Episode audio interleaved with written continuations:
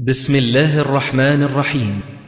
تسجيلات السلف الصالح للصوتيات والمرئيات والبرمجيات. تقدم هذا الإصدار لفضيلة الشيخ الدكتور محمد إسماعيل الشريط الأول. الحمد لله رب العالمين. الرحمن الرحيم. مالك يوم الدين والعاقبه للمتقين ولا عدوان إلا على الظالمين. وأشهد أن لا إله إلا الله وحده لا شريك له وأشهد أن محمدا عبده ورسوله. اللهم صل على محمد النبي وأزواجه أمهات المؤمنين وذريته وأهل بيته كما صليت على آل إبراهيم إنك حميد مجيد. أما بعد فإن أصدق الحديث كتاب الله وأحسن الهدي هدي محمد صلى الله عليه وسلم وشر الأمور محدثاتها وكل محدثة بدعة وكل بدعة ضلالة وكل ضلالة في النار. ثم أما بعد فنشرع بإذن الله تعالى في تفسير سورة الحشر. يقول الجلال المحلي سورة الحشر مدنية أربع وعشرون آية. وقد أخرج البخاري عن ابن عباس رضي الله عنهما قال سورة الأنفال نزلت في بدر وسورة الحشر نزلت في بني النضير وكان يسميها سورة بني النضير. وأخرج الحاكم وصححه والبيهقي عن عائشة رضي الله عنها. قالت كانت غزوة بني النضير على رأس ستة أشهر من وقعة بدر وكان منزلهم ونخلهم في ناحية المدينة فحاصرهم رسول الله صلى الله عليه وسلم حتى نزلوا على الجلاء وعلى أن لهم ما أقلت الإبل من الأمتعة والأموال إلا الحلقة يعني إلا السلاح. فأنزل الله فيهم سبح لله ما في السماوات وما في الأرض وهو العزيز الحكيم إلى آخر سورة الحشر. هو الذي أخرج الذين كفروا من أهل الكتاب من ديارهم لأول الحشر. اتفق المفسرون على أن أول الحشر كان في الدنيا وهو إخراجهم من المدينة. وأما آخره فاختلفوا فمن قائل هو حشرهم في الآخرة. وقيل الحشر الآخر الآخر عندما أجلاهم عمر بن الخطاب رضي الله تعالى عنه من خيبر إلى تيماء وأريحة. وذلك أنه عندما أجلاهم النبي صلى الله عليه وسلم من المدينة ذهبت طائفة منهم إلى بلاد الشام وأكثرهم ذهبوا إلى خيبر.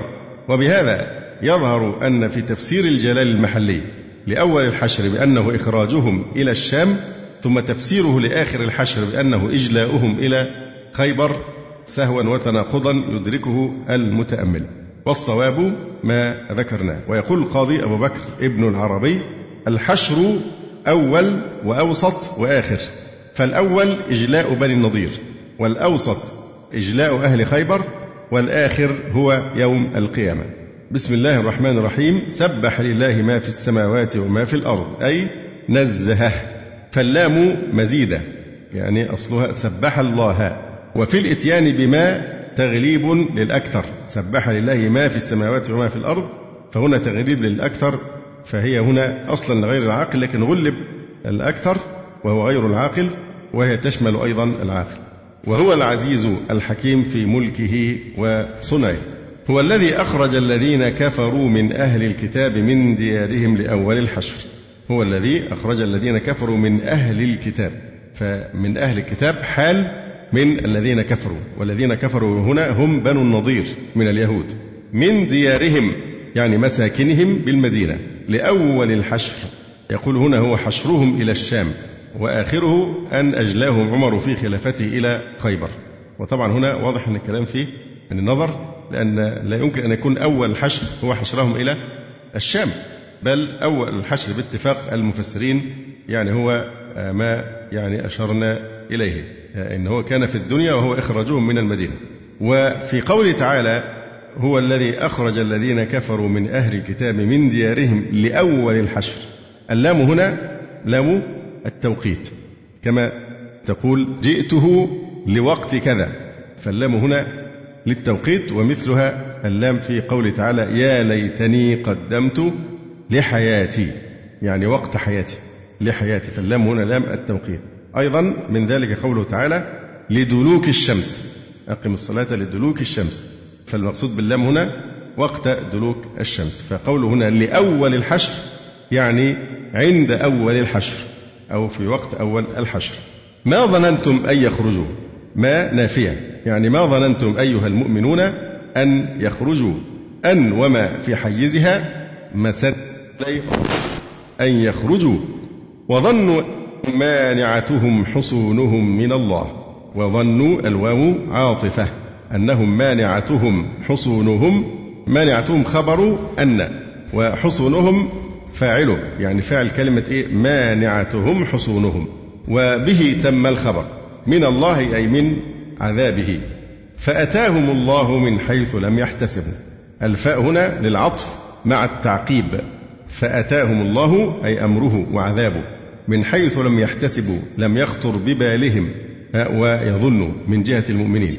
وقذف أي ألقى في قلوبهم الرعب الرعب بسكون العين وضمها الرعب والرعب قراءتان الرعب والرعب بسكون العين وضمها وهو الخوف وذلك بقتل سيدهم كعب بن الأشرف.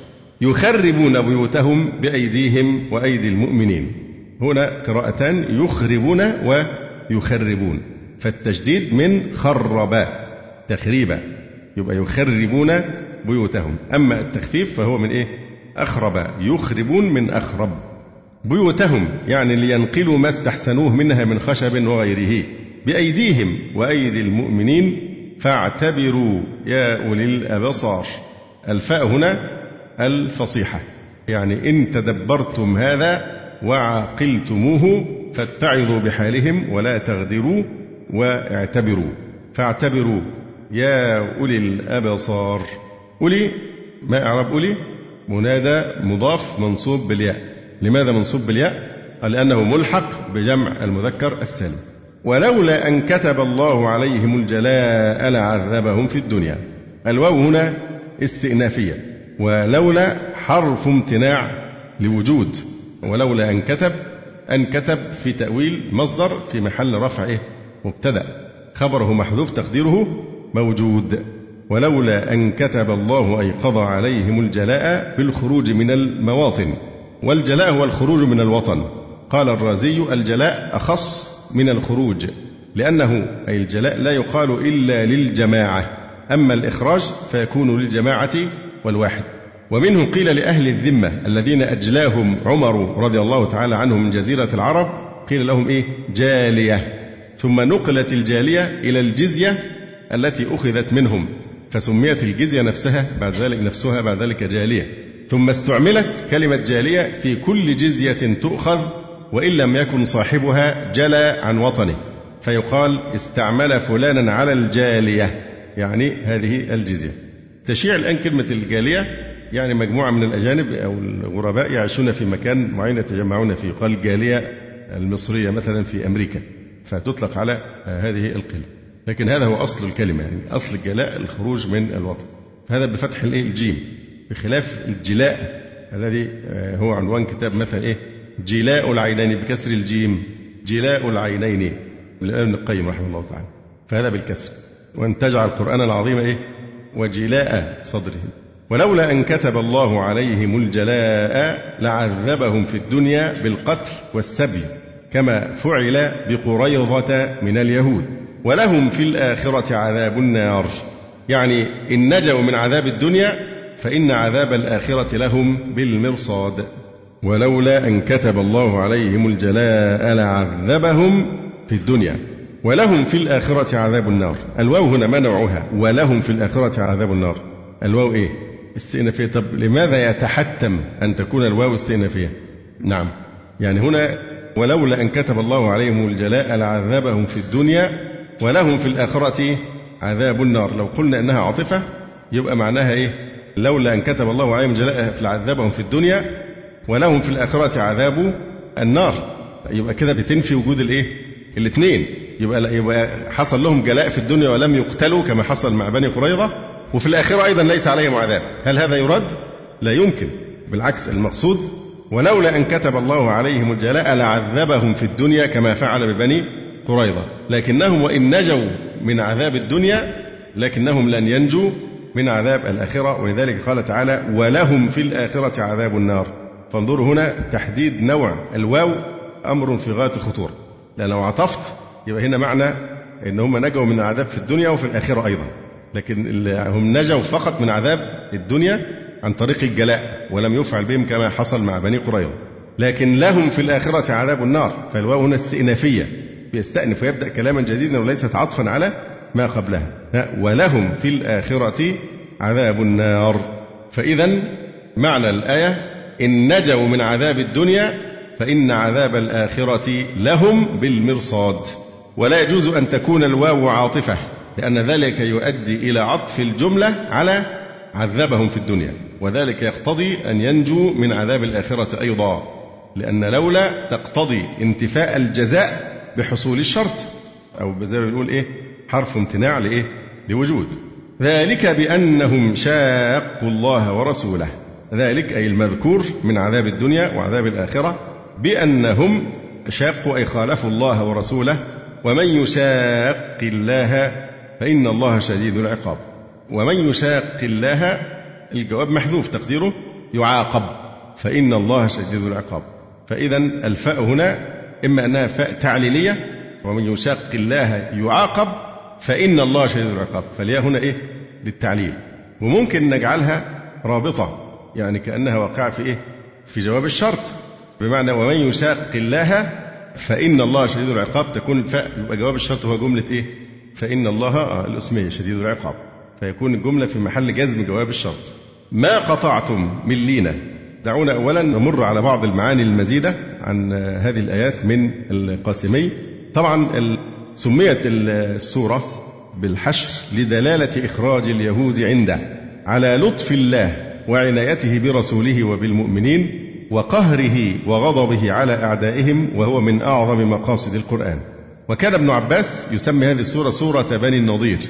وبنو النضير النضير هم رهط من اليهود من ذرية هارون عليه السلام. عادة السلف أحيانا تجدون في كتب السيرة والكتب التي تتكلم يرد فيها ذكر اليهود يعتدون تنكير لفظة يهود احتقارا لليهود واسترذالا لشأنهم قاتلهم الله.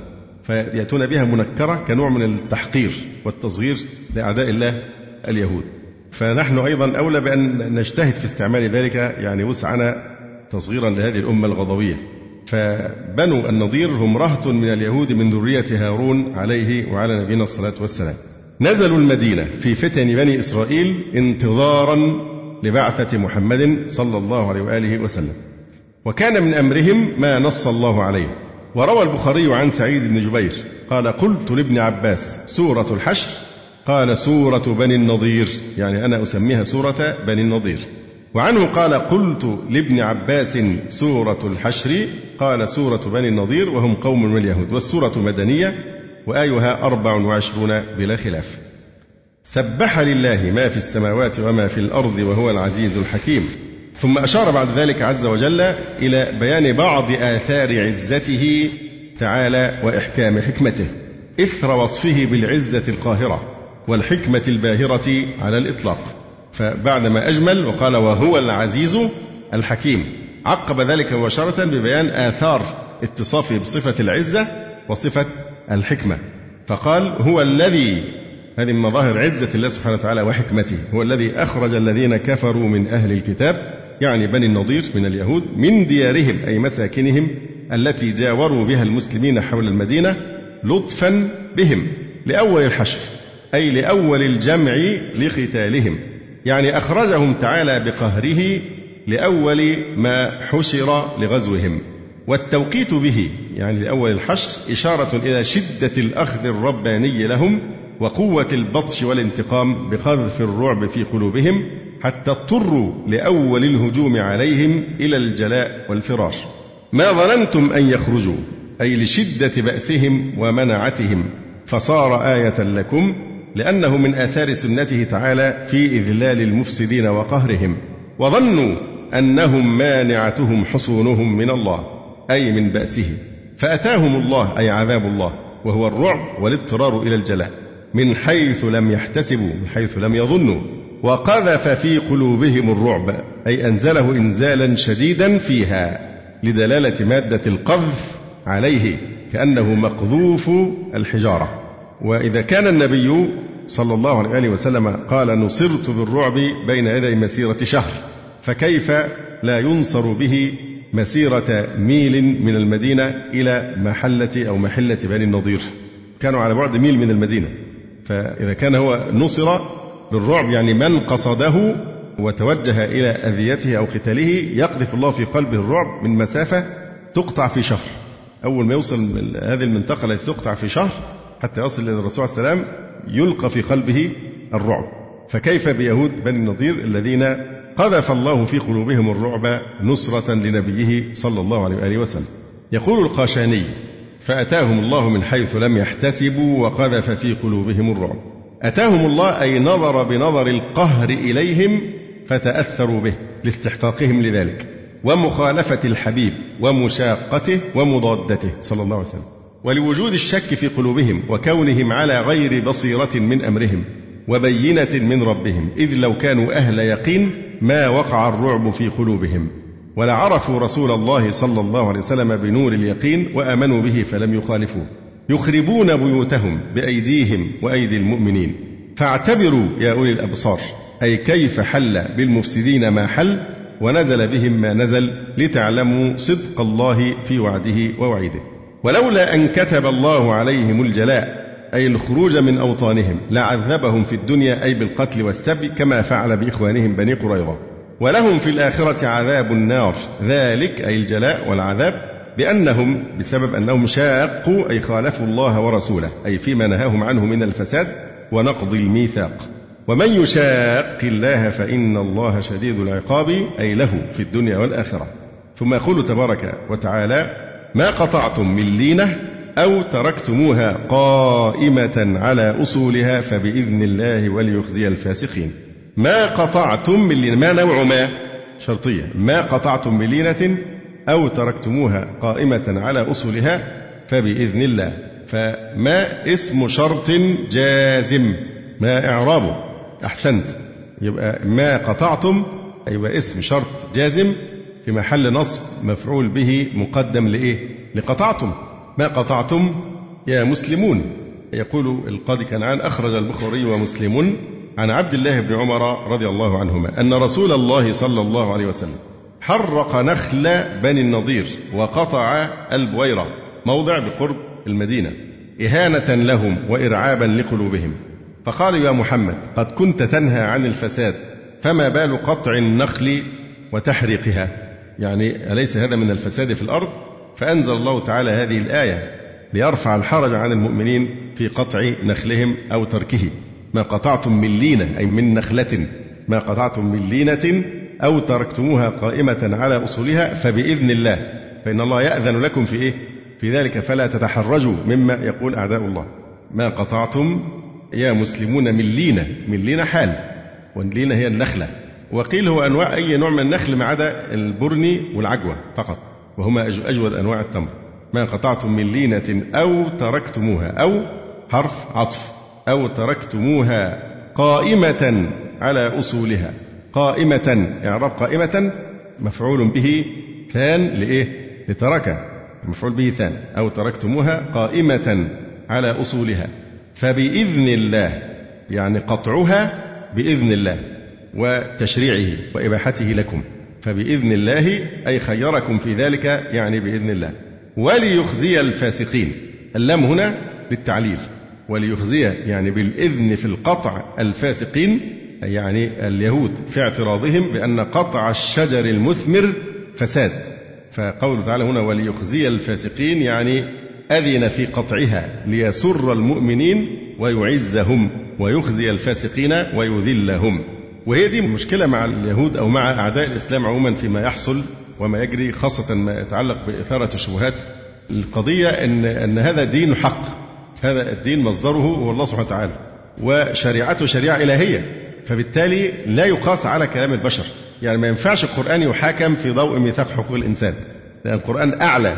لأنه شريعة الله سبحانه وتعالى. فلما يجي حقوق الإنسان يقولوا حق الإنسان أنه لا يمنع من دخول أي مكان في الأرض وأنتم تنتهكون حقوق الإنسان بمنع المشركين من دخول مكة فكأن القانون البشري سيكون حاكما على الشريعة الإلهية وهذا لا يجوز هذا لا يمكن أن يسوغ بحال من الأحوال. فصاحب هذه الأرض وهذه الدنيا وهو الله سبحانه وتعالى الذي له ملك السماوات والأرض هو الذي شرع هذا التشريع. فكذلك هنا هؤلاء لما قالوا اليهود لما قالوا للرسول عليه السلام أليس قطع الأشجار المثمرة من الفساد في الأرض وأنت كنت تنهى عن الفساد في الأرض؟ فالجواب منتهى البساطة بل أنتم مفسدون في الأرض لأن هذه العقوبة ما أنزل الله بهم إلا في مقابلة غدرهم ونقضهم للعهود وتأمرهم على قتل النبي صلى الله عليه وسلم وسائر ما فعلوه من جرائم اليهود المعروفة خاصة مع النبي عليه السلام ومع المسلمين.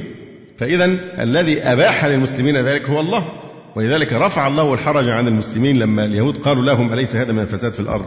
رد الله على اليهود وأخزاهم بقوله تعالى ما قطعتم من لينة أو تركتموها قائمة على أصولها. أنتم بالخيار. تقطعوها تتركوها فبإذن الله بتشريعه وإباحته. وليخزي الفاسقين. وهم هؤلاء اليهود لعنهم الله. وما أفاء الله على رسوله منهم فما أوجفتم عليه من خيل ولا ركاب. ما نوع الواو هنا؟ استئنافية. كلام هنا يعني مستأنف مسوق للشروع في بيان حال ما أخذ من أموالهم. وما أفاء الله على رسوله منهم ففي كل قضية إذا أنت ربطت القضية بأن هذا كله ثمرة من ثمرات الإيمان بأن القرآن كلام الله وأن محمدا رسول الله صلى الله عليه وسلم وأن الذي ينزل هذه الآيات هو الله سبحانه وتعالى. في كل شيء يعني بيجي بعد هؤلاء المرضى القلوب ويقولون كيف الرسول عليه السلام تزوج تسع نسوة وكذا وكذا وجعل أقصى عدد للمسلمين مثلا أربع زوجات ويبدأون يتطاولون بمثل هذا الشيء الذي لا يصدر إلا من مرضى القلوب. هي قضية من الذي أحل له ذلك؟ كل مسلم يؤمن بأن الله سبحانه وتعالى أن الله يا أيها النبي إنا أحللنا لك أزواجك التي أتيت أجورهن وملكت يمينك مما أفاء الله عليك إلى آخره. فما الذي أحل؟ هو الله سبحانه وتعالى. والله عز وجل هو الذي قال خالصة لك من دون المؤمنين ليدل على أن هذا من خصائصه. فأيضا هذا مما يصدر عن هذه القلوب المريضة التي لا ترى إلا المتشابهات وتتتبعها بسبب زيغ قلوبها عن الهدى. لأن هؤلاء القوم ينظرون لأمر الشهوة وهذه الأمور الفطرية على أنها دنس ونجاسة يجب اجتنابها. الشريعة الإسلامية ترى خلاف ذلك تماما لأنه لا حرج على الإطلاق في أن يستوفي الإنسان ما أحل الله له من من الشهوات لكن بشرط أن يكون في دائرة الحلال الذي أباحه الله له فهي ليست مذمة ولا منقصة لأن هذا كما ناقشنا ذلك من قبل هو تلبية لأشواق الفطرة. بل بالعكس يعني أحوال الرسول عليه السلام في زواجه آه، وتعدد زوجاته عليه السلام بالعكس هو دليل على ما حباه الله سبحانه وتعالى من القدرة سواء الجسدية أو السياسة الحكيمة أنه يعني يتزوج تسع نسوة ثم يؤدي حقوقهن وهو يقيم دولة ويقاتل الأعداء ويعلم الناس الشرع وكل هذه الوظائف وما تختل على الإطلاق بل يقوم بكل ما كلفه الله سبحانه وتعالى به على أكمل وجه. فهذا ليس منقصا ثم إن المعترض هنا واحد من اثنين يا كتابي يا ملحد. فإذا كان كتابيا فهذا معروف في كتبهم عن أنبيائهم. تعدد الزوجات بأعداد أكبر من هذا بكثير خاصة مثلا سليمان عليه السلام ونحو ذلك. هذا موجود في كتبهم. حتى قضية الإسلام والسيف ما هذا أيضا في شريعتكم بصورة أفظع ما تكون. بالنسبة لما في الإسلام من رحمة وتسامح ونحو ذلك كما سنناقش هذا إن شاء الله تعالى فيما بعد يعني بالتفصيل. ولذلك الصحيح الإنسان حينما يناقش هؤلاء الناس مش يناقش في التفاصيل لأن هذه قضايا تفصيلية مبنية على إيه؟ على أصل. من الذي شرع هذا؟ فما دمت تعتقد أنه شريعة الله في أي قضية من القضايا. ويمكن ذكرت كلمة لواحد من من الغربيين بيقول مش القضية أن الإسلام انتشر بالسيف ولا مش بالسيف. قضية هو حق ولا باطل؟ ده واحد يعني مش مسلم بيقول الكلام ده. هي القضية الحقيقية حق أم باطل؟ وليست قضية انتشر ما انتشرش مش دي القضية. فجميع الشبهات تصدر عن أنهم لا يؤمنون بأن هذا دين الله الحق. والمؤمن يعتبر أن هذا دين الله الحق بل نحن نجزم قطعا أنه لا يوجد دين حق على وجه الأرض. مستحيل أن يوجد دين حق على وجه الأرض سوى دين الإسلام. هذه عقيدتنا. ومن شك فيها لحظة فهو خارج من الملة لأن أقل شك في الإيمان يحبط الإيمان كله. ثم لم يرتابوا. إنما المؤمنون الذين آمنوا بالله ورسوله ثم لم يرتابوا. فالريبة تنافي وتناقض الإيمان. يقول الله تبارك وتعالى وما أفاء الله على رسوله منهم حتى الأموال الغنائم أو الفيء. من الذي أحلها؟ هو الله سبحانه وتعالى. وأحلت لي الغنائم ولم تحل لأحد قبلي. وما أفاء الله. الواو هنا استئنافية. فهذا كلام مستأنف مسوق للشروع في بيان حال ما أخذ من أموالهم. فمعنى ما أفاء يعني ما رد ما أرجع. يعني ما جعله فيئا. وما أفاء الله على رسوله منهم أي من أموال بني النضير. فما أوجفتم عليه من خيل ولا ركاب. فما أوجفتم أنتم ما بذلتم أي جهد. لكن الله سبحانه وتعالى هو الذي أحل لكم هذا المال. وما أفاء الله على رسوله منهم يعني من أموال بني النضير. فما أوجفتم فما. الأول ما نوع ما؟ وما أفاء الله على رسوله منهم. ما هنا ما نوعها موصولة. وما أفاء يعني والذي أفاء الله أو رده عليه وما أفاء الله على رسوله منهم. طيب ما إيه الفاء بقى في قوله فما أوجفتم؟ هي رابطة لما في الموصول من رائحة الشرط. في هنا رائحة شرط وإن كان لم نقل إنها شرطية لكن هي فيها رائحة الشرط. فما أوجفتم؟ يعني ما أسرعتم يا مسلمون عليه من خيل ولا ركاب. من خيل. ما إعراب من خيل. أوجف يعني إيه؟ أوجفتم يعني أسرعتم. فما أوجفتم عليه من خيل ولا ركاب. فيقال وجف الفرس وجيفا أي عدا. وتقول أوجفته أي أعديته. وهو الذي يسمى إيه؟ العنقة في السير الإسراع الشديد. فمعنى أنك أوجفت الركاب أو الخيل يعني ركبتها مسرعا لتصل للمكان الذي تقاتلهم فيه. فالله سبحانه وتعالى يقول هنا أنها كانت غنيمة باردة الله هو الذي يسرها لكم وأنتم ما أوجفتم عليها خيلا ولا ركابا لكن بلغتموها مشيا على الأقدام بشيء سهل جدا. فهذا المعنى. وما أفاء الله على رسوله منهم فما أوجفتم يعني ما أسرعتم يا مسلمون عليه من خيل من زائدة. فمن خيل مفعول به منصوب إيه؟ محلا مجرور لفظا يعني خيلا ولا ركابا. والركاب هنا الإبل واحدتها راحلة.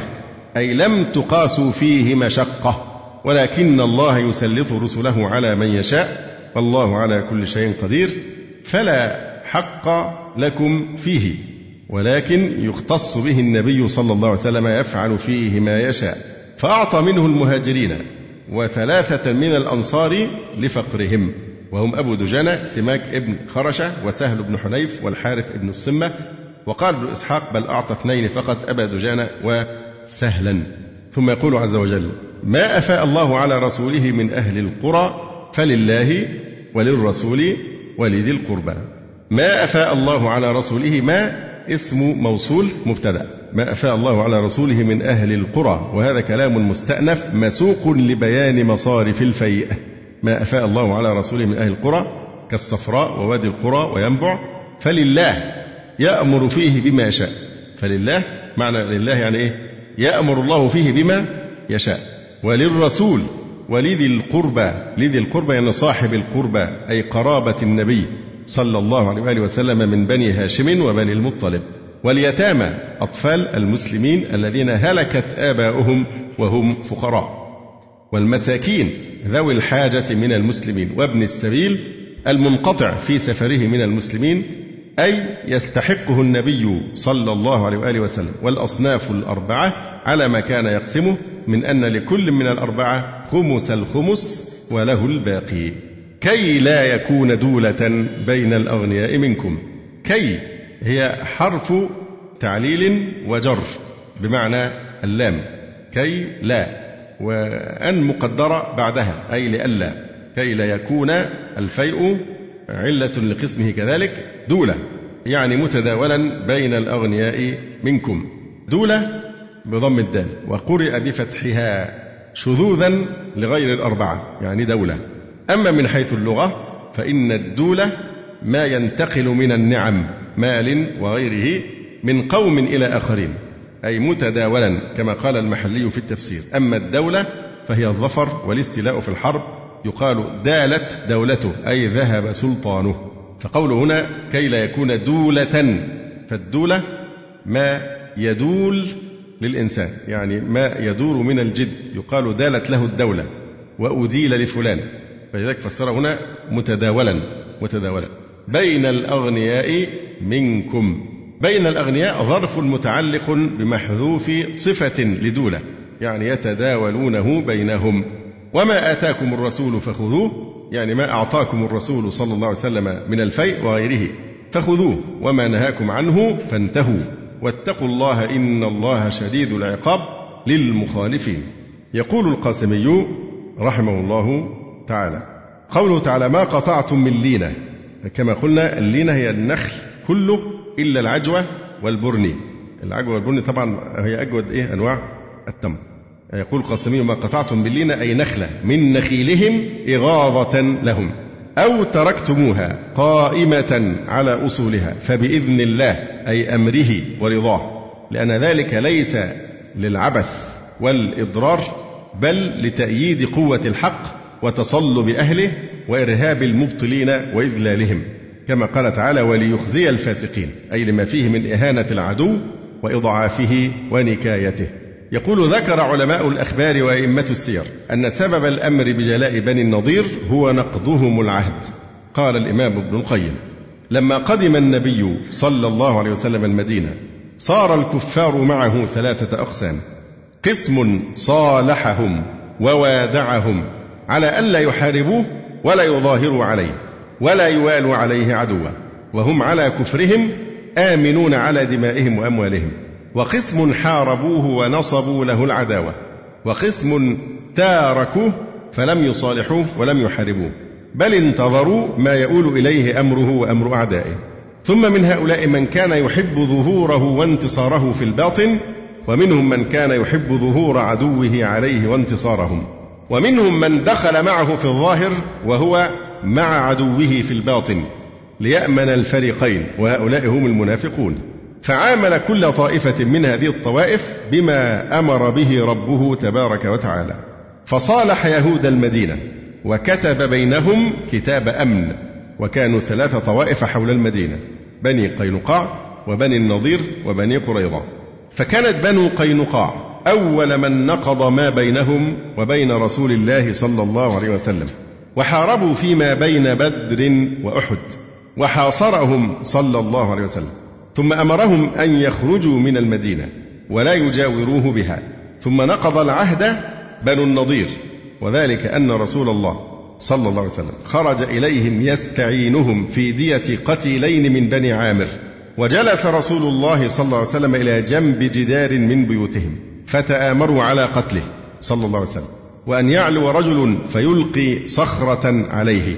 فانتدب لذلك عمرو بن جحاش بن كعب أحدهم وصعد ليلقي عليه صخرة ونزل الوحي على رسول الله صلى الله عليه وسلم بما أراد القوم فقام ورجع بمن معه من أصحابه إلى المدينة وأمر بالتهيؤ لحربهم ثم سار بالناس حتى نزل بهم فحاصرهم ست ليال فتحصنوا منه في الحصون فأمر رسول الله صلى الله عليه وسلم بقطع النخيل وتحريقها ثم قذف الله في قلوبهم الرعب وسألوا رسول الله صلى الله عليه وسلم أن يجليهم ويكف عن دمائهم على أن لهم ما حملت الإبل من أموالهم إلا الحلقة أي السلاح. ففعل. فاحتملوا من أموالهم ما استقلت به الإبل. فكان الرجل منهم يهدم بيته عن نجاف بابه. العتبة التي تكون في أعلى الباب. فيضعه على ظهر بعيره فينطلق به. فخرجوا إلى خيبر. ومنهم من سار إلى الشام.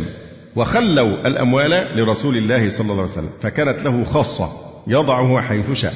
فقسمها رسول الله صلى الله عليه وسلم على المهاجرين الأولين دون الأنصار إلا أن سهل بن حنيف وأبا دجانة ذكر فقرا فأعطاهما رسول الله صلى الله عليه وسلم. ولم يسلم من بني النضير إلا رجلان يامين ابن عمير ابن كعب وأبو سعد بن وهب أسلما على أموالهما فأحرزاها.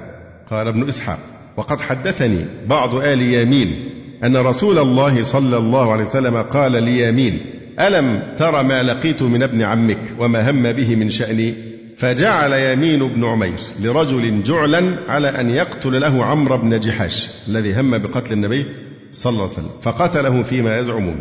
ونزل في بني النضير سورة الحشر بأسرها يذكر فيما أصابهم الله به من نقمته وما سلط عليهم به رسول الله صلى الله عليه وسلم وما عمل به فيهم.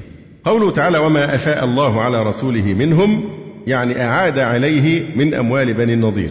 فما أوجفتم عليه من خيل ولا ركاب. يعني ما أجريتم على تحصيله خيلا ولا ركابا أي إبلا. ولا تعبتم في القتال عليه وإنما مشيتم إليه على أرجلكم. والإيجاف من الوجيف وهو سرعة السير. والركاب ما يركب من الإبل. غلب فيه كما غلب الراكب على راكبه. يعني اللي يركب الإبل هو اللي غلب عليه استعمال الراكب وراكب الإيه؟ الإبل بالذات. ولكن الله يسلط رسله على من يشاء أي من أهل الفساد والإفساد ليقوم الناس بالقسط. والله على كل شيء قدير. تلاحظون أن نسبة الأفعال كلها إلى الله سبحانه وتعالى. لو تأملتم كلها بإيه؟ بإذن الله بتشريع الله بأمر الله. ولولا أن كتب الله عليهم الجلاء. فالله سبحانه وتعالى يقضي بقضائه وينفذ حكمه عن طريق إيه؟ قاتلوهم يعذبهم الله بأيديكم. فالبشر آلة لتنفيذ حكم الله تبارك وتعالى. فموضوع الشبهات والطعن باستمرار كما قلت مجرد أن تستحضر أن هذا التشريع مصدره رباني لن تقبل أبدا أن يقارن تشريع الله بقانون وضعي أو تشريع أو مبادئ حقوق إنسان أو غيرها من هذا الدجل. هي إحنا ما رأينا من حقوق الإنسان إلا الدجل والخداع. ومزيدا من الجرائم في حق الإنسانية كما يقولون. لابد من استحضار يعني هذا المعنى. ومشكلة الغرب بالذات أنه ليس عندهم مقدس. يعني ما يعرفون شيء مقدس. ومشكلتهم أيضا أنهم في حسهم الداخلي أنه حتى لو اعترفوا بوجود الله فهذا الإله أيضا هم محددين له إطار أو حدود معينة لا يخرج عنها. هم يريدون أن يتحكموا حتى في الإله. وهو أن الإله لو كان لابد من وجود إله يبقى هذا الإله لابد أن يكون إيه؟ كملك الإنجليز. يملك ولا يحكم. وذلك يقولون خلق العالم ثم حركه ثم تركه عبثا. لا تشريع ولا بعث ولا وحي ولا نشور ولا ولا كذا. فمن ثم هذا هو بينعكس في مواقفهم. يعني هم, هم أصلا لا يعرفون شيئا مقدسا. ولذلك سواء في الدنمارك أو في غيرها يعني هو مسألة التطاول على رسول الله صلى الله عليه وسلم أو على غيره هم حتى يتطاولون على المسيح. هذا جزء من مقدساتهم الشيطانية مما يزعمونه حرية الراي لكن هل قوانينهم مثلا تبيح سب الملك أو الملكة؟ لا يمكن.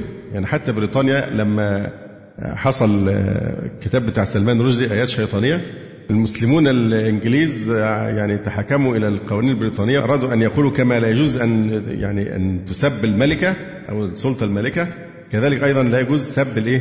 الأديان وكذا. فكان الجواب الرسمي إن القوانين البريطانية تحمي فقط العقيدة النصرانية. لا يجوز أن يسبها أحد أو يتطاول إلى آخره. فيعني المسألة فيها نوع من الإيه؟ من الانتقاء يعني سلوك انتقائي. فهم لا يعرفون مبدأ ولا قيما ولا خلقا ولا مقدس ما عندهمش شيء مقدس. ما فيش حاجة يحترموها أو مقدسة. حتى المسيح نفسه يتطاولون عليه بالروايات الإجرامية والكاذبة وغيره من الأنبياء. هذا شيء معروف يعني. فانتبهوا هنا لهذه الأفعال. كلها أفعال الله سبحانه وتعالى. يقول الله سبحانه وتعالى ولكن الله يسلط رسله على من يشاء أي من أهل الفساد والإفساد ليقوم الناس بالقسط. والله على كل شيء قدير. قال الزمخشري المعنى أن ما خول الله رسوله من أموال بني النضير شيء لم يحصلوه بالقتال والغلبة ولكن سلطه الله عليهم وعلى ما في أيديهم كما كان يسلط رسله على أعدائهم. فالأمر فيه مفوض إليه يضعه حيث يشاء. يعني أنه لا يقسم قسمة الغنائم التي قوتل عليها وأخذت عنوة وقهرا. وذلك أنهم طلبوا القسمة فنزل قوله تعالى ما أفاء الله على رسوله من أهل القرى؟ يعني إيه العلاقة دي بالآية دي وبالتي قبلها؟ وما أفاء الله على رسوله منهم فما أوجفتم عليه من خير ولا ركاب. يعني أنتم لم تبذلوا مشقة في تحصيل هذا المال وهذا الفيء. أي نعم. ثم قال ولكن الله يسلط رسله على من يشاء والله على كل شيء قدير. ثم قال لما طلبوا قسمة الفيء كانت هذه مقدمة لأن هذا الأمر موكول إلى ما يراه رسول الله صلى الله عليه وسلم ما أفاء الله على رسوله من أهل القرى فلله يحكم فيه بما شاء وللرسول ولذي القربى واليتامى والمساكين وابن السبيل كي لا يكون دولة بين الأغنياء منكم. وما آتاكم الرسول فخذوه وما نهاكم عنه فانتهوا واتقوا الله إن الله شديد العقاب. قوله تعالى ما أفاء الله على رسوله من أهل القرى أي من أموال محاربيها.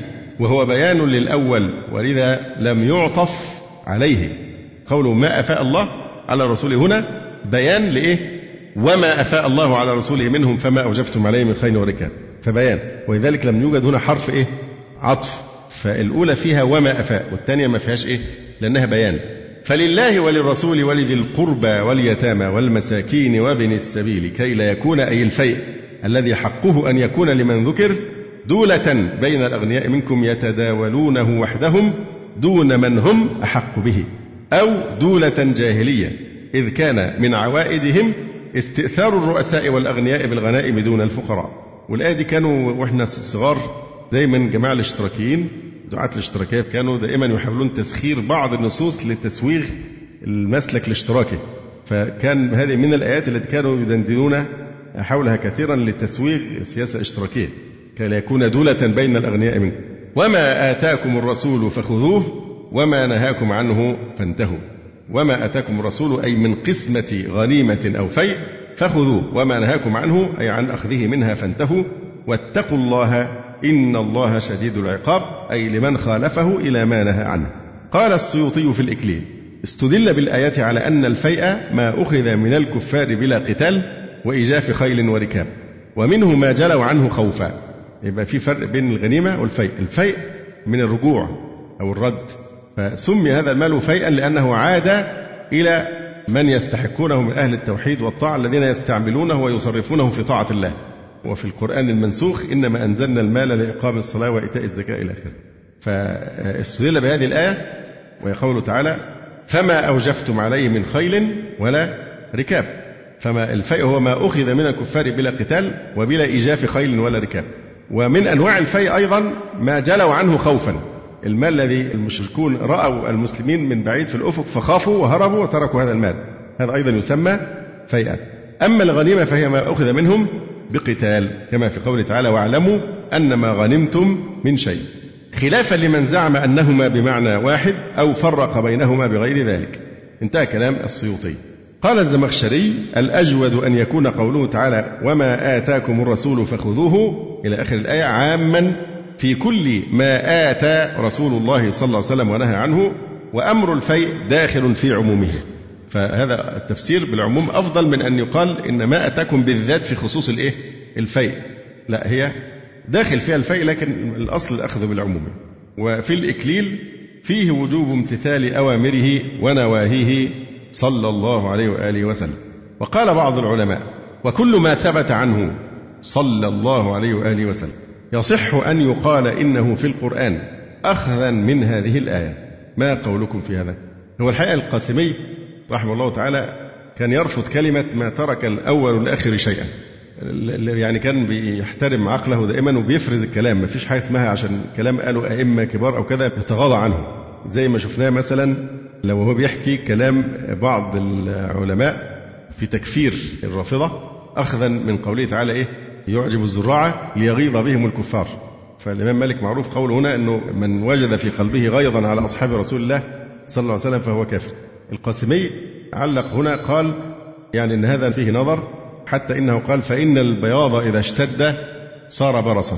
يعني الآية لا تدل على على الكفر وعلل قال فإن البياض إذا اشتد صار برصا. يبقى يعني هنا في غلو شوية فالشاهد إن هي عقل عقلية القاسميه كانت عقلية نقادة. يعني مش يقول الكلام ويعديه حتى ولو كان صادرا ممن يعظمه من الأئمة والعلماء. نفس الشيء هنا السيوطي بيقول في الإكليل قال العلماء وكل كل بقى يعني كل شيء في السنة بلا استثناء وكل ما ثبت عنه صلى الله عليه وسلم. يصح أن يقال إنه في القرآن أخذا من هذه الآية وما أتاكم الرسول فخذوه وما نهاكم عنه فانتهوا انتهى كلام السيوطي. بيعلق القاسمي ويقول وهذا الأخير من غلو الأثريين والإغراق في الاستنباط. وهذا الأخير الرأي الأخير ده أن أي حاجة في السنة السواك آه، صلاة السنن يعني أي أي حكم شرعي ثابت في السنة في آلاف الأحاديث فهو يصح أن نقول إنه موجود في القرآن بناء على هذا الكلام. فهو يعلق على هذا يقول وهذا الأخير من غلو الأثريين والإغراق في الاستنباط. فيعني هذه لفتة لعملية الإنسان لازم يكون عقليته نقادة مش يسلم بالكلام حتى لو كان فيه نوع من الغلو أو الإغراق كما ذكر رحمه الله تعالى. في فرق كبير جدا بين الذي ثبت في حديث ابن مسعود وبين هذا التعميم الواسع. إن يقول كل كل ما جاء في السنة نقول في هذه الآية. أما ابن مسعود فلما المرأة قالت له أنت الذي تقول لعن الله النامصة والمتنمصة إلى آخره هو إحنا مش بنمنع الاستدلال بعموم الآية لأن العموم هنا إيه بقى يتخذ إيه من الآية؟ يتخذ حجية السنة. فقد وجدتيه يعني وجدت ما يثبت حجية السنة. والله تعالى أعلم. في كتاب الله لأنه بين حجية السنة ولكن ليس كل حكم موجود في كتاب الله. الحقيقة كان في وقفة نريد أن نتوقفها هنا مع قضية العلاقة مع اليهود. في ضوء ما حصل هنا كما ذكرنا أن السورة نزلت كلها في شأن بني آه، النضير. هذا كتاب من الكتب القديمة نسبيا يعني اللي هو موسوعة الغزوات الكبرى للشيخ محمد أحمد باشميل في غزوة بني قريظة تكلم بالتفصيل في الحقيقة على على موضوع اليهود. وعلاقة المسلمين باليهود في الرسالة الرابعة وهي أو المؤلف الرابع من السلسلة غزوة بني قريظة لأن هذه من المآخذ التي يحاول أعداء الله من المستشرقين والمنصرين وغيرهم ممن يثيرون الشبهات أن يطعنوا في النبي صلى الله عليه وسلم بسبب ما حصل مع اليهود سواء في بني قريظة أو في بني النضير أو في خيبر. هنا يقول منذ اللحظة الأولى التي أشرق فيها نور الإسلام ومنذ الساعة التي وصل فيها النبي صلى الله عليه وسلم إلى المدينة واليهود يكيدون للإسلام ويتربصون به وبالمرسل به الدوائر بغيا وحسدا عكس ما يوصيهم به كتابهم التوراة الذي يجدون فيه محمدا صلى الله عليه وآله وسلم مكتوبا نبيا يجب اتباعه. وأصل هو سر وجود اليهود في المدينة أنهم كانوا يترقبون بعثته من المدينة ودي واضح جدا في قصة عبد الله بن سلام. وبالرغم من اللين والتسامح الذي عامل به النبي صلى الله عليه وسلم اليهود عندما ألقت إليه يثرب كلها بزمام حكمها وبالرغم من المعاهدة اللي هي معاهدة بالاصطلاح العصري معاهدة الدفاع المشترك والتعايش السلمي وعدم الاعتداء. المعقودة بين المسلمين واليهود فقد ظل اليهود ما أمكنهم يقاومون الدعوة الإسلامية. ويثيرون المتاعب في وجه حامل لوائها النبي صلى الله عليه وآله وسلم. يبثون من أراجيف وينشرون من أكاذيب تستهدف تشكيك الناس في صدق دعوته والنفور منها. ويعضدون كل من يريد به شرا أو يبيت له ولأصحابه مكروها. بل يتآمرون ضد الإسلام بغية الإطاحة بحكمه والقضاء على رسوله صلى الله عليه وسلم. غير مبالين بعهد أعطوه ولا موقنين وزنا لميثاق أبرموه. لأن هذه العهود والمواثيق عند اليهود لا قيمة لها ولا اعتبار إلا عندما يكون التمسك والالتزام بها يحقق لهم مصلحة خاصة فحسب. ولذلك فقد كان سكونهم أو حركتهم في يثرب لا يأتيان تمشيا مع روح العهود والمواثيق التي أعطوها وإنما يأتيان تبعا للظروف في حدود المصلحة الشخصية. فإن رأوا فرصة مواتية أظهروا البغض والعداء وتحركوا للنيل من المسلمين. وإن لم يروا فرصة لاذوا بالصمت وانزووا كالأفاعي في انتظار الفرصة المواتية. فهؤلاء اليهود هم بحق أول من وضع أسس المذهب الميكيافيلي الخبيث اللي هو الغاية تسوغ الوسيلة. كلمة تبرر في اللغة ما بتستعملش كده خالص. ما فيش يعني في اللغة كلمة تبرر بالاستعمال ده نوع من اللحن. ولقد عانى المسلمون ونبيهم صلى الله عليه وسلم في يثرب من هذا الخلق اليهودي طيلة أربع سنوات مشاق كثيرة ومتاعب عظيمة. كان الرسول صلى الله عليه وسلم يقابلها بحلم واسع وتسامح عظيم. وحتى الذين تآمروا على حياته صلى الله عليه وسلم من هؤلاء اليهود وقرروا اغتياله ذهب في التسامح معهم إلى أبعد الحدود حيث اكتفى فقط بنفيهم من المدينة مع أنه قادر على إبادتهم بعد أن استسلموا له دون ما قيد أو شرط بعد محاصرتهم وإذانتهم بجريمة التآمر على حياته صلى الله عليه وآله وسلم. ولم يقف النبي صلى الله عليه وسلم من اليهود موقفا صارما ويسمعهم لغة السيف الدامية إلا عندما ارتكب فريق منهم وهم بنو قريظة أشنع وأخس جريمة في تاريخ الغدر والخيانة. حينما نكثوا العهد وخانوا الميثاق وداسوا شرف الكلمة التي أعطوها فانضموا إلى الغزاة من قريش وغطفان في غزوة الأحزاب الرهيبة واستعدوا لضرب المسلمين من الخلف في أدق ساعات مصيرهم مستهدفين القضاء على الإسلام واستئصال شأفة المسلمين استئصالا تاما. غير مبالين بما أعطوا من عهد ولا ملتفتين إلى ما أبرموا من مواثيق. لأنهم كانوا يقولون ليس علينا في الأميين سبيل. الأميين اللي هم الجويين الأمم الأخرى غير اليهود. حلال أي شيء معهم. فكان جزاؤهم الإبادة الكاملة وهو المصير الذي قد وطدوا العزم على أن يدفعوا المسلمين إليه عندما وضعوا أيديهم في أيدي الغزاة من الأحزاب. وظاهروهم على المسلمين قولا وعملا. فكانت صرامة العقوبة وهي إبادة حوالي ثمانمائة مقاتل من هؤلاء اليهود في يوم واحد بعد اندحار الأحزاب. كانت هذه العقوبة تتناسب وجريمة الخيانة العظمى التي ارتكبها هؤلاء اليهود ضد المسلمين الذين كان يربطهم بهم ميثاق تحالف ومعاهدة عدم اعتداء وعهد تواطن في إطار أمة واحدة يجمعها وطن واحد وهو يثرب. لأن جاء في نص المعاهدة التي عقدت بين المسلمين واليهود في المدينة على أن اليهود أمة مع المؤمنين لليهود دينهم وللمسلمين دينهم. يقول في هذا الكلام سوف يتبين كيف أن الخلق اليهودي هو هو منذ أن حلت اللعنة بهذا الشعب على لسان داود وعيسى بن مريم. سنرى في تصرفات هذا العنصر في جزيرة العرب وخاصة مع المسلمين ونبيهم صلى الله عليه وسلم ضروبا مقرفة من الخسة واللؤم وألوانا كالحة من الغدر والخيانة ونماذج كئيبة من الانتهازية والنكث مجموعة من المخازي ورصيدا هائلا من الرذائل لم يسجل التاريخ مثله لأمة من الأمم المغضوب عليها من الله.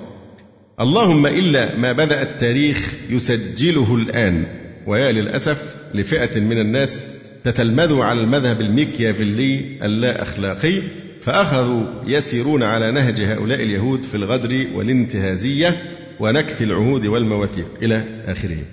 دي سلسلة اسمها الغزوات الكبرى. الشيخ محمد أحمد باشميل ثم يقول أيضا إن الذي لا يعرف الخلق اليهودي ولم يسبق له معاشرة هذا النوع من البشر الذي هو كالجسم الغريب الضار في جسد البشرية ولم يحط علما بحقيقة تاريخه. قد يستعظم ما لقاه ويلاقيه من كره لدى الشعوب عامة وقد يستبشع ما ينزل أحيانا بهذا النوع من نفي وتشريد وتقتيل. ولكن الخبراء بنفسيات هذا الشعب اليهودي والملمين بحقيقة تاريخه عبر القرون يؤكدون بما لا يدع مجالا للشك أن هذا الشعب هو الشعب الوحيد الذي يظهر كل فرد من أفراده وكأنه قد رسخ في ذهنه وامتزج في دمه أن مهمته في الحياة هي الإفساد والتخريب والتدمير لكل ما هو غير إسرائيلي. فكل تيارات التدمير الخلقي والانحراف العقائدي وما صاحب ذلك من مجازر فظيعة في العالم وارتكاسات مدمرة في حياة الشعوب وارتباكات في اقتصاديات الأمم إنما هو في الغالب من صنع التفكير اليهودي وتخطيطه. ونحن إذا رجعنا حتى للتراث الأدبي الأوروبي إلى عهد قريب يعني سنجد معروف وضع اليهود كان شكله إيه؟ يعني إيه موجود في الكتب الأدبية؟ شكسبير في حاجات زي إيه؟ تاجر البندقية Merchant of Venice تاجر بندقية نموذج شايلوك. نموذج للطباع اليهودي المتكررة في كل مكان وفي كل زمان. لا تتغير. الحركة الشيوعية الماركسية كان معظم قادتها من اليهود. المجازر في أول عهد الثورة الفرنسية كانت أيضا بتدبير يهودي. فاليهود لا يستقر بهم المقام بين غيرهم من الشعوب إلا ويشرعون في تخريبه وإفساده كما يعرف ذلك كل شعوب العالم. حتى هتلر نفسه قال أنا قتلت نص اليهود وسبت للعالم النص الثاني عشان يعرفوا ليه قتلت النص الأول. وبعدين دي جريمة كبرى لو حد حاول يطعن في موضوع المحارق النازية يسموها الهولوكوست دي جريمة بالسجن. مهما كان شخص يعني مفكر مرموق عندهم أو مشهور أي تشكيك في موضوع المحرقة هم فرضينه فرضا على العالم إن هي مجازر ويشعروا بقى الغرب بالذنب لازم يعوضهم عن المجازر دي. أنا دخلت مبنى الأمم المتحدة يعني عادي مفتوح لكل الناس يعني مش فدخلت الدور الأرضي تحت في مبنى الأمم المتحدة في نيويورك. فالصالة كبيرة جدا الجدران بارتفاعها كلها مليانة صور اليهود الذين قتلوا في إيه؟ على يد هتلر في النازية. ده المفروض فرضا عشان ما حدش ينسى ابدا يعني هذا المعنى لأنه بيحاولوا أن يذلوا العالم عن طريق المبالغة في موضوع الإيه؟ ما وقع على يد هتلر يعني. فيعني يقول ما يحل دائما باليهود من نفي أو إبادة مما يتظلمون منه في كل عصر وزمان إنما هو في الغالب رد فعل معاكس عنيف لما يقومون به من جرائم وخيانات وأعمال تخريب وإفساد بين الشعوب التي يواطنونها ويجدون مستقرا بينها. وما بنو بني قريظة على أيدي المسلمين إنما هو من صنع أولئك اليهود أنفسهم. يعني قتلهم في بني قريظة كان بسبب أنهم ارتكبوا عدة جرائم كل منها في حد ذاته يسمى جريمة الخيانة العظمى كما سنبين. فكل القادة والمسؤولين الحريصين على سلامة أوطانهم وشعوبهم يحاولون منذ آلاف السنين تطهير أوطانهم وتنقية مجتمعاتهم من هؤلاء اليهود لعلمهم بحقيقة نفسيات هذا النوع الخطر من البشر الذي لا يواطن أمة من غير جنسه إلا وأفسدها وأطلق بوسائله الخاصة به التخريب والتدمير فيها. بين أيدينا الآن وثيقة على غاية من الخطورة والأهمية تدين هؤلاء اليهود بالتخريب والإفساد أينما حلوا.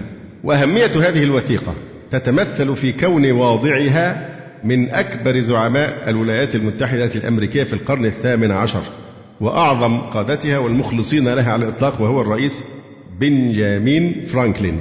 الوثيقة دي موجودة هنا باللغة الإنجليزية. مش مناسب طبعا نقرأها بالإنجليزي لكن هي ترجمة حرفية. يعني الذي تسبب في نشر هذه الوثيقة الأستاذ حسين أبو بكر القاضي المتخصص في الدراسات الإسلامية آه، وهو شاب سعودي لما كان طالبا في جامعة الباسيفيك في أمريكا الشيخ مصطفى الزرقاء رحمه الله تعالى طلع على هذه الوثيقة باللغة العربية فكتب له جواب بيقول له حاول تبحث عنها في المتاحف وعايز الأصل الإنجليزي عشان يوثق المعلومة.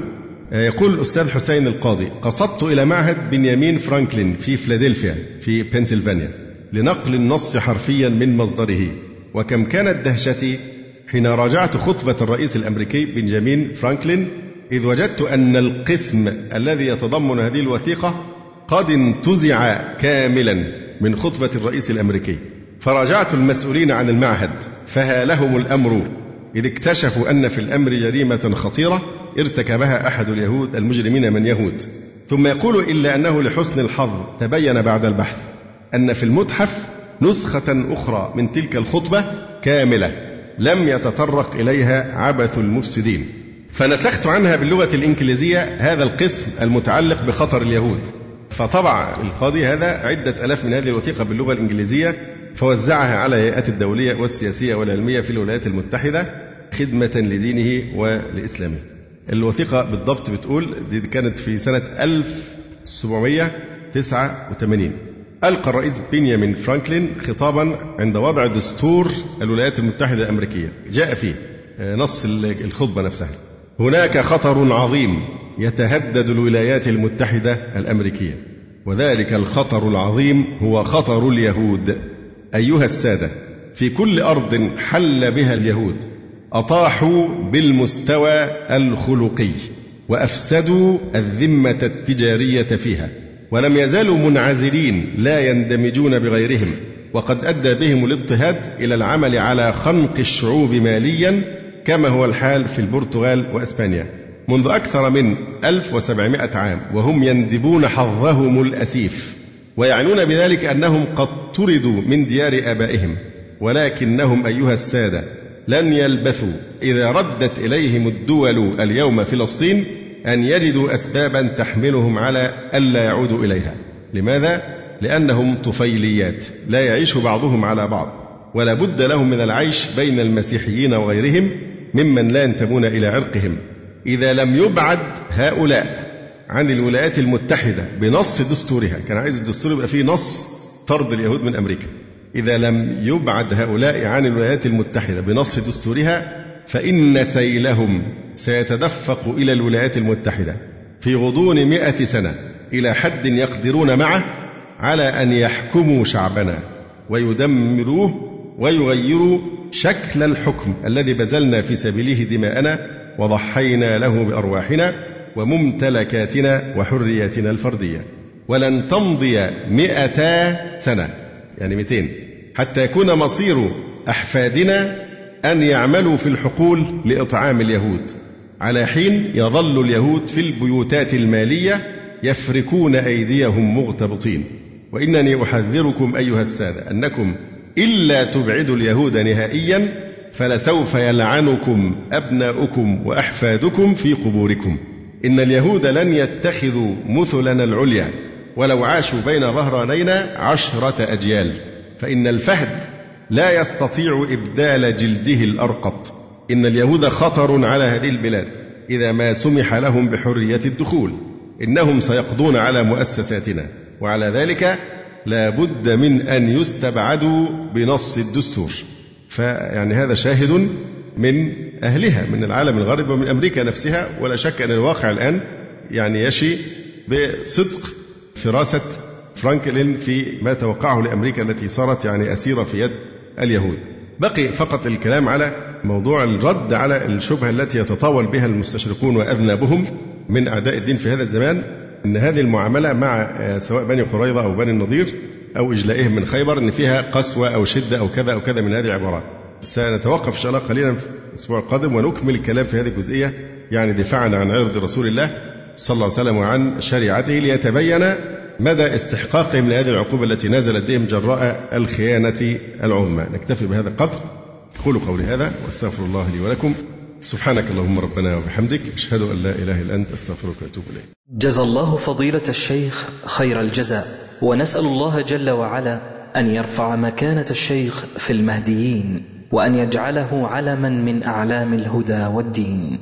ولا تنسونا وتنسوا الشيخ من دعوة صادقة بظهر الغيب. وتقبلوا تحيات إخوانكم في تسجيلات السلف الصالح بالإسكندرية. هاتف رقم صفر ثلاثة فاصل أربعة تسعة أربعة سبعة ستة خمسة اثنان. والتليفون محمول صفر عشرة واحد ستة أربعة واحد تسعة ثمانية صفر. والسلام عليكم ورحمة الله وبركاته.